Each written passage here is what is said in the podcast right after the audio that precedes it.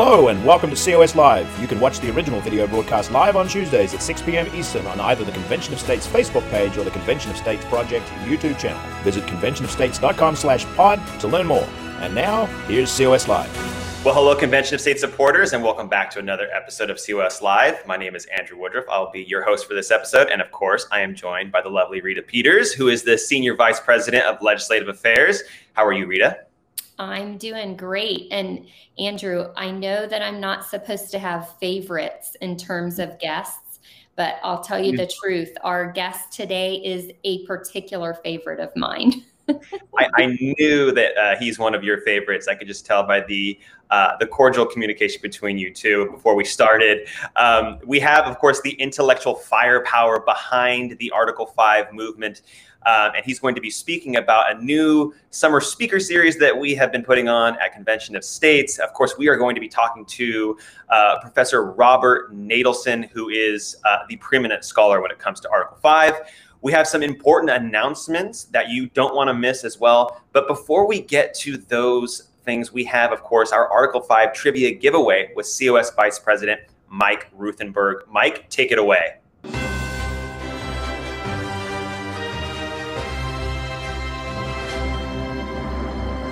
Thank you, Andrew. It's great to be here. It's great to be back at it after a day of, or a couple of days of celebrating our nation's birth.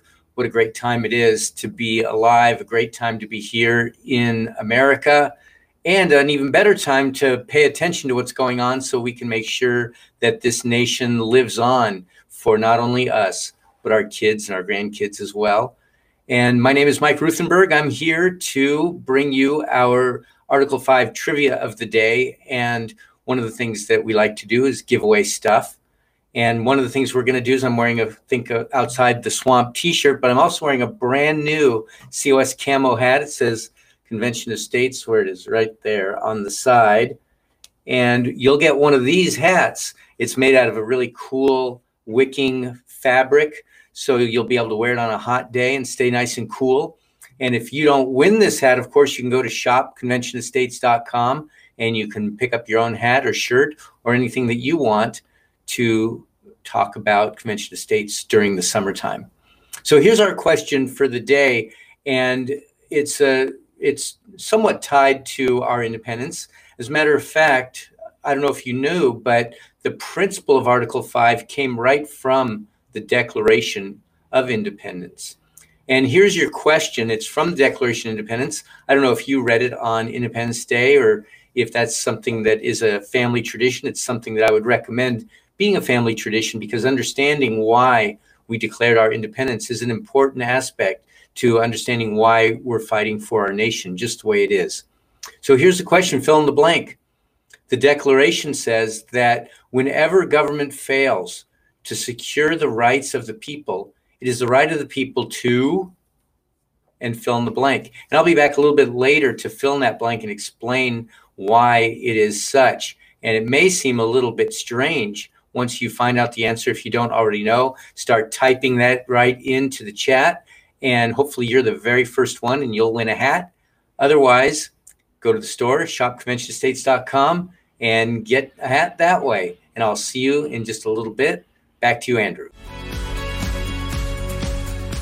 Well, we are pleased to welcome to the program Professor Robert Natelson, who is the preeminent scholar on Article 5 of the Constitution, and he is the author of the Law of Article 5, which is the definitive primer on the uh, on the Article 5 convention process. And he also wrote the book, The Original Constitution. He's written numerous scholarly articles. He is also a regular contributor with the Epoch Times. His work has been cited by the Supreme Court by the Supreme Court on 12 separate occasions. He, is, he has been a constitutional law professor, a candidate for governor in the state of Montana. He has been a senior fellow for three separate uh, three separate think tanks, and of course, at the head of Article 5 Center at the Independence Institute.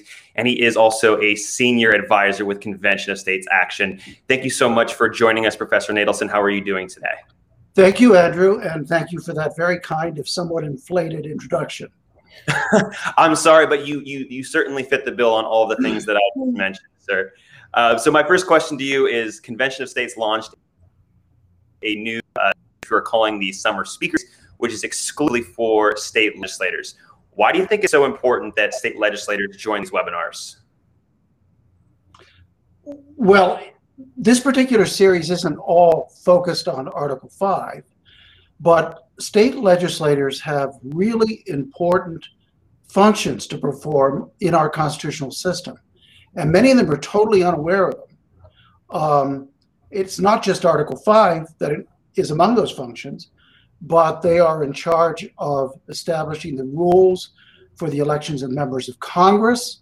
Uh, and those rules can be overridden to a certain extent by Congress. But in the first instance, it's the responsibility of the state legislature. They have absolute power as far as determining the rules for presidential elections in their states. Um, they obviously have uh, authority in the amendment process, both in their ability to bring about an amendments convention, control the commissioners of the convention once the convention has been established, and then in the ratification process, generally they have a role as well. Either they ratify the amendments themselves or they set up the conventions that do. Um, they uh, establish the procedures by which governors call vacancy elections, and I could go on. These are really important functions that the state legislatures have. Their power comes directly from the Constitution, the US Constitution, not their state constitutions. And then, in addition to that, they play a critical role in the federal state balance. Uh, James Madison emphasized again and again the importance and the ability of state legislatures to, in his words, interpose uh, to protect the people when the federal government became abusive or exceeded its power. So these are uh, these are responsibilities that state legislatures have, and of which I think they're unaware uh, to a large extent. And so I'm hoping that our lecture series will fill the gap, so to speak, and get them interested in those congressional or those constitutional responsibilities again. Well, as you mentioned, Professor Natelson, this series that Convention of States is doing for state legislators isn't exclusively about Article 5. It's actually about federalism more broadly.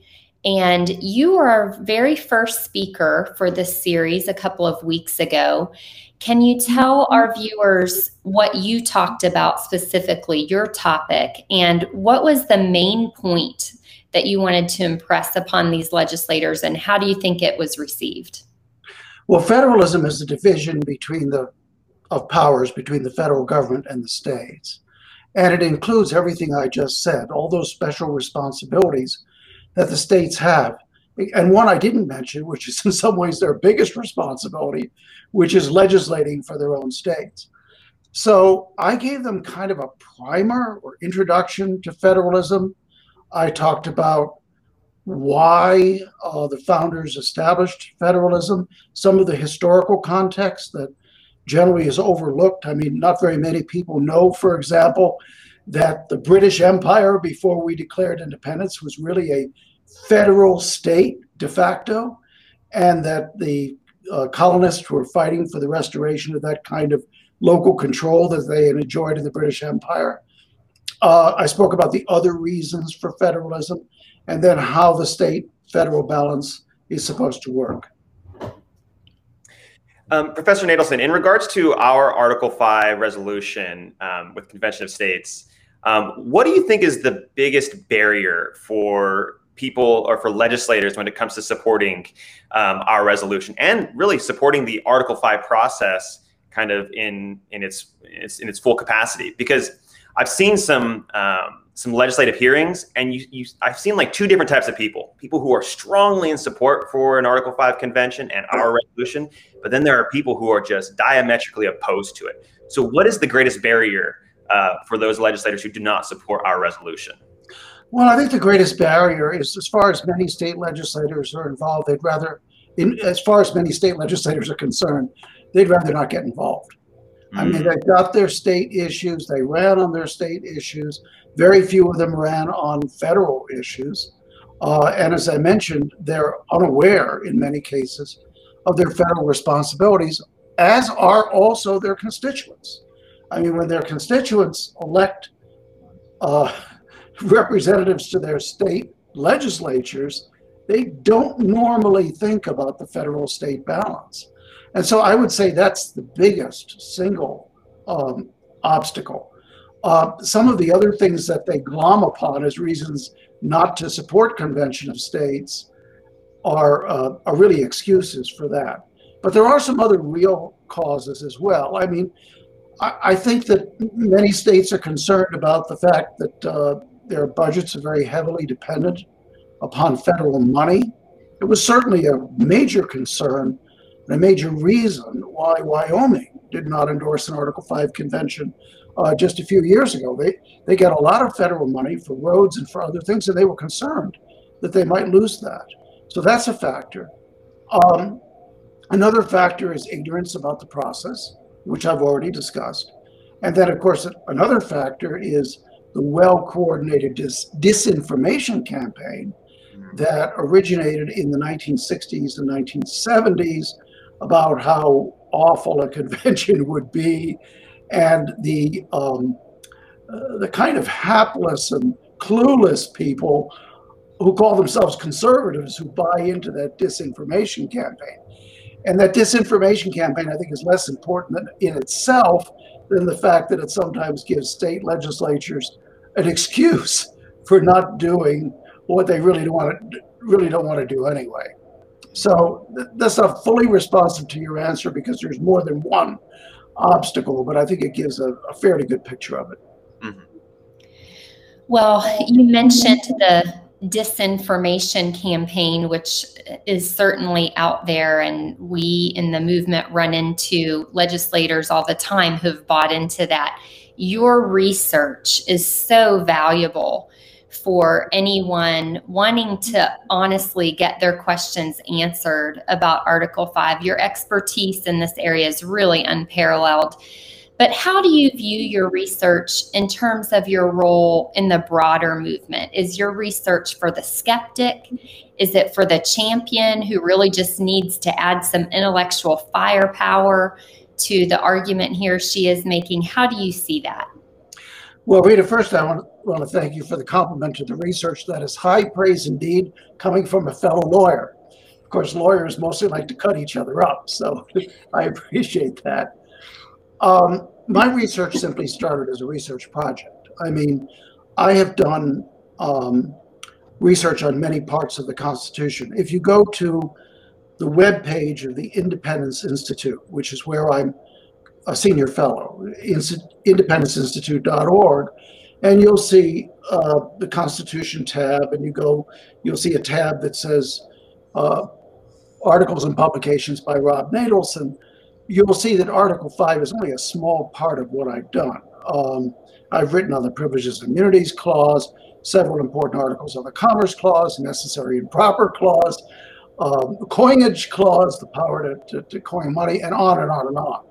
And um, the Article 5 was just basically another project. I was interested in finding out what an what a convention for proposing amendments was, and I didn't think that the information out there was very helpful. So um, that's where it came about. And I, I, I always hasten to say that unlike so many of the people who testify before legislative committees, you know, I wasn't paid for my conclusions. I got no money at all other than my normal academic salary. Um, it is true that once the, these publications occurred, it kind of morphed into something larger. I mean, I was approached, for example, by Mark Meckler and, and Mike Farris uh, and other Article 5 activists who were not with the Convention of States movement for help. And I try to be pretty uh, free with that help, even if I don't necessarily agree with the specific agenda that the uh, particular organization is promoting, uh, because I think this is a process for everyone. It's not just it's not just for conservatives or not just for Republicans. It's like the, the right to vote. It's for everyone. And so what I was able to do is akin to spreading accurate information about voting. You know, how you do it, where you go, what precinct you're in, that sort of thing. That's really what the articles that I wrote ultimately became. I hasten to say that while I've tried to be fairly generous uh, with my help to uh, other Article 5 organizations because I think they're entitled to know the facts. My endorsement and my heart is with the COS movement. I mean, that to me, that really, uh, the COS movement really has the correct formula for making the changes that we need. Uh, Professor Natelson, you mentioned uh, earlier in the interview about how the Summer Speaker Series um, is geared towards uh, federalism. It's not just tied to, uh, to one specific subject, Article 5, but talking about federalism, talking about the powers that state uh, representatives have. Um, what do you think the constitutional framers envisioned state uh, legislators? What do you think their their role, they envisioned their role would be? And does that differ from the role that state legislators have today? I'm sorry, Andrew. Are you asking about the founders' view of state legislators' yes. entire role or in Article 5? Their entire role. Their entire role, oh, and maybe yeah. even specifically Article 5 as well. Yeah, they would have viewed it as much larger than today, I think. Um, for one thing, the Constitution is a document of enumerated powers, of listed powers. And necessarily, when you give somebody a power, that means you don't give other things that aren't mentioned. So when I go to my stockbroker and I say, you know, sell my one half share of IBM, I'm giving him authority to do that, but I'm not giving him authority to sell my house. And so the uh, powers that are granted in the in the in the Constitution to the federal government are pretty ample, but there's also a lot that was supposed to be reserved to the states that the federal government has assumed. And so, to the extent that the states are not doing the things that the Constitution says they're supposed to be doing, then obviously their role is lower.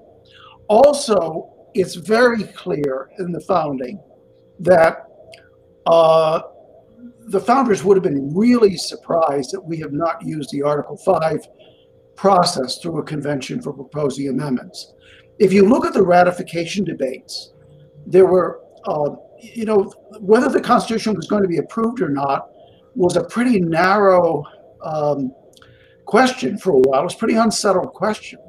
I mean, there were major states like Virginia and Massachusetts that were filled with anti uh, anti-constitutional sentiment. And so there were certain issues that the Federalists or advocates of the Constitution advanced to try to reassure people that if there were problems with the Constitution, they could be cured or dealt with. I mean, an obvious one that everybody knows about, almost who studies this era, is the Bill of Rights. I mean, th- there was a promise to give um, uh, to, to give a Bill of Rights to the American people if the Constitution was ratified. But almost as important was the reassurance over and over again that if the federal government proves to be abusive or exceeds its power, there's this remedy through the states of um, calling a convention and proposing amendments to rein the federal government in. I think, the, as I mentioned, the founders would have been astonished uh, that this has not been used. Mm-hmm. I think so too, for sure. Professor Natelson, as you indicated earlier, your constitutional expertise goes far beyond just Article 5 of the Constitution. And I know that you've been somewhat of a darling of the media lately, clamoring to interview you to get your take on some of the recent Supreme Court decisions. In your opinion, before we let you go, I just I have to ask this. In your opinion, what is the most important Supreme Court decision that's come out so far this summer? Well, you know, Rita, I, I would think that if I'm a darling of the media, it would be my good looks rather than my constitutional expertise. Uh, um, you know, uh, I want to answer this at a little bit more length, if I could, Rita. The, the mainstream media have a narrative. Everybody here has heard it. And the narrative is that the Constitution has a six to three conservative majority. Just as last year they were saying that the that the excuse me the Supreme Court has a six to three conservative majority. Just as last year they were saying the Supreme Court has a, um, a five to four conservative majority. And what has happened this year is the same thing that's happened last year, and that is that the mainstream, uh, the mainstream media is now falling over each other, trying to come up with some kind of explanation as to why this conservative supermajority alleged didn't produce more conservative decisions. Uh, we saw this happen last year. We saw it happen this year. Uh, I read, for example, the commentary by CNN, by National Pu- Public Radio, by the New York Times, and others, and they've all got these stretched explanations for it. Uh, New York Times, for example, just explained it by saying, well, the conservative majority is in flux. CNN said, well, well, they're proceeding cautiously, wait till next year. The fact is that the Supreme Court is not producing conservative decisions because the Supreme Court is not conservative.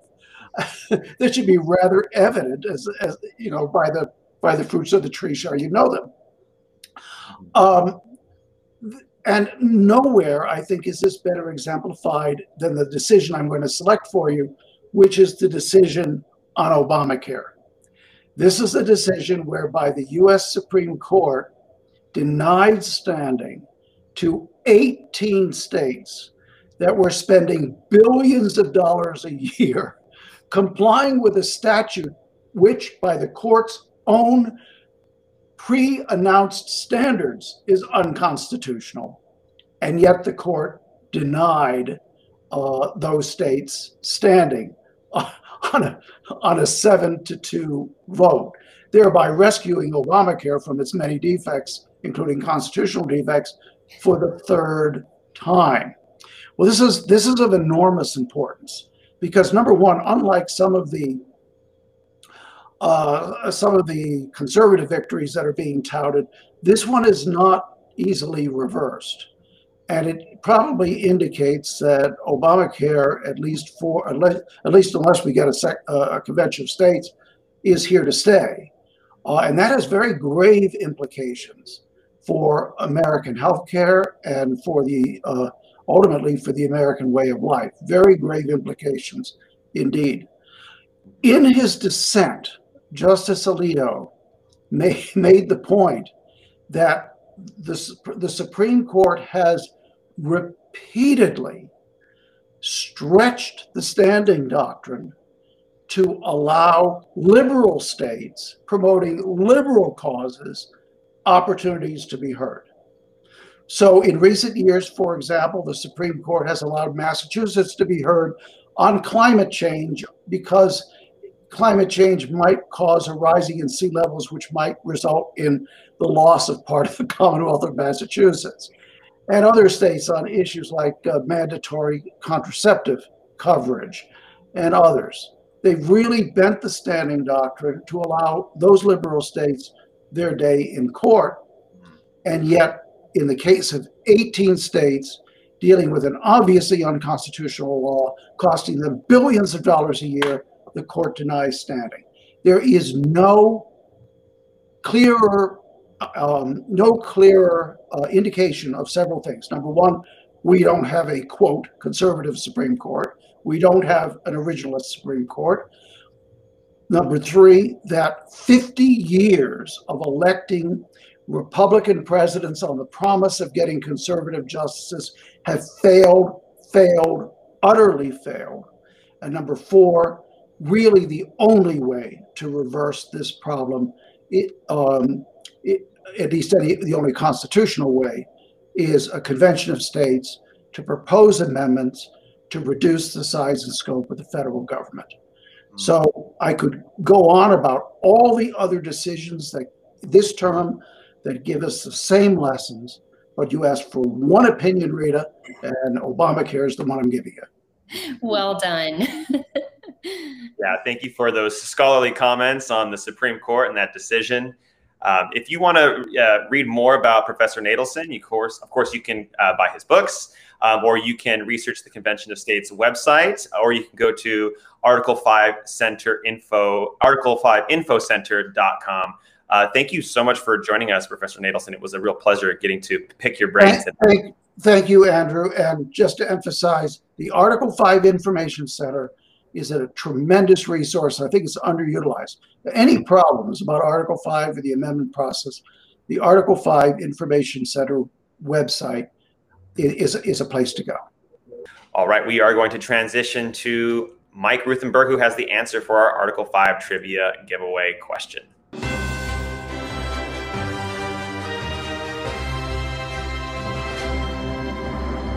I am back and I'm excited to give you the answer to our trivia question. If you remember early on, I was talking about how Article 5 really got its inspiration or the principle for Article 5 came from the Declaration of Independence. And the question, if you recall, was to fill in the blank. The Declaration says whenever governments fail to secure the rights of the people, it is the right of the people to, and the answer is alter or abolish that government. And that's exactly what Article 5 does. And so Article 5 gives us the ability to alter our government, as has been done 27 times through amendments to the Constitution, such as the Bill of Rights, abolition of slavery, presidential term limits. Of course, it brought us prohibition and the repeal of prohibition. So we do have the ability to make things happen, altering our government. And the relative text reads, and maybe you've already read this since it's so close to Independence Day, but it's always great to hear and be reminded. We hold these truths to be self evident that all men are created equal, that they are endowed by their Creator with certain unalienable rights. That among these are life, liberty, and the pursuit of happiness. That to secure these rights, governments are instituted among men deriving their just powers from the consent of the governed. That whenever any form of government becomes destructive of these ends, it is the right of the people to alter or abolish it and to institute new government, laying its foundation on such principles and organizing its power in such form as to them shall seem most likely to affect their safety and happiness. And that's where Article 5 really comes from, that inspiration. When Article 5 was being crafted, Colonel George Mason said that the convention process would be necessary to avoid bloodshed with an Article 5 Convention of States. We aim to secure the rights of the people in the most peaceful way, the best recourse we have at our disposal. And of course, now is a great time to do it. There's never been a better time.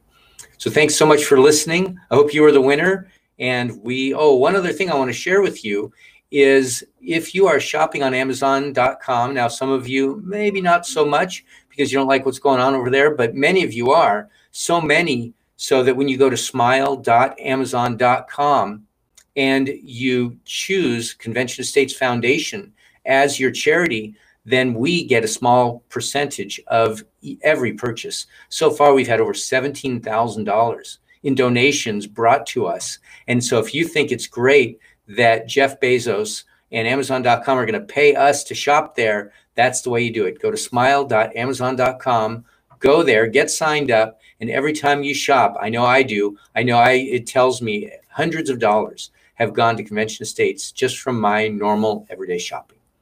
Back to you, Andrew. Thanks, Mike. All right, Rita. So, how was it with Professor Natelson? Did your favorite uh, deliver? He always does. He never disappoints, Andrew. I know. He's, I love hearing his pearls of wisdom. He's just such a scholar, and I can't yep. wait to have him back again. Uh, well, it's time for us to uh, to sign out. We've had a packed uh, program, but you know we got to get back to work. So the bottom line is that America needs a convention of states right now. I mean, if you're tired of the waste that you're seeing from the federal government, government the abuses of power, if you're tired of your tax dollars going to things that you uh, don't approve, then it's time to call the very first Article 5 Convention of States. The founders gave us this power in the Constitution. And so we are using the Constitution to save the Constitution by using Article 5. And the process is well underway. We have 15 states so far that have passed the COS resolution. We need to get to 34. As soon as we get to 34 states, we're going to packing. We're going to put ironclad uh, fiscal restraints on the federal government. And of course, we're going to put the federal government in that constitutional box that it was always intended to be in. But we need your help. We cannot do this alone We have intellectual heavyweights like Professor Robert Natelson, but we need we the people on the front lines forwarding this cause. So if you are not part of a team yet, if you have not uh, signed up to be on the front lines for this movement, go to conventionofstates.com. First, sign the petition, of course, but then get involved with one of your local teams. One of the greatest roles uh, that we have at Convention of States is, of course, the district captain position. This is the backbone of this movement. We need district captains on the ground who are going to be leaders in their community, helping to forward the cause of our Article 5 resolution. Um, Rita, what about social media? Where can they go? Well, I hope they will all follow us on Rumble, MeWe, YouTube, Facebook, Twitter, Parler, and Instagram. You can also text the word START to 54 555 in order to bypass big tech and make sure you receive important news and messages from COS. And check out the battle cry with COS President Mark Meckler. That is Sunday nights at 8 o'clock p.m. Eastern Time. And we'll see you back here next Tuesday at 6 p.m. Eastern Time for another edition of COS Live. Remember, y'all, if you're looking for the person who's going to restore the Republic, just hold up a mirror. This has been the podcast version of COS Live, originally broadcast on Convention of States Facebook and Convention of States Project YouTube. Check out more content at conventionofstates.com slash pod. Thank you for listening.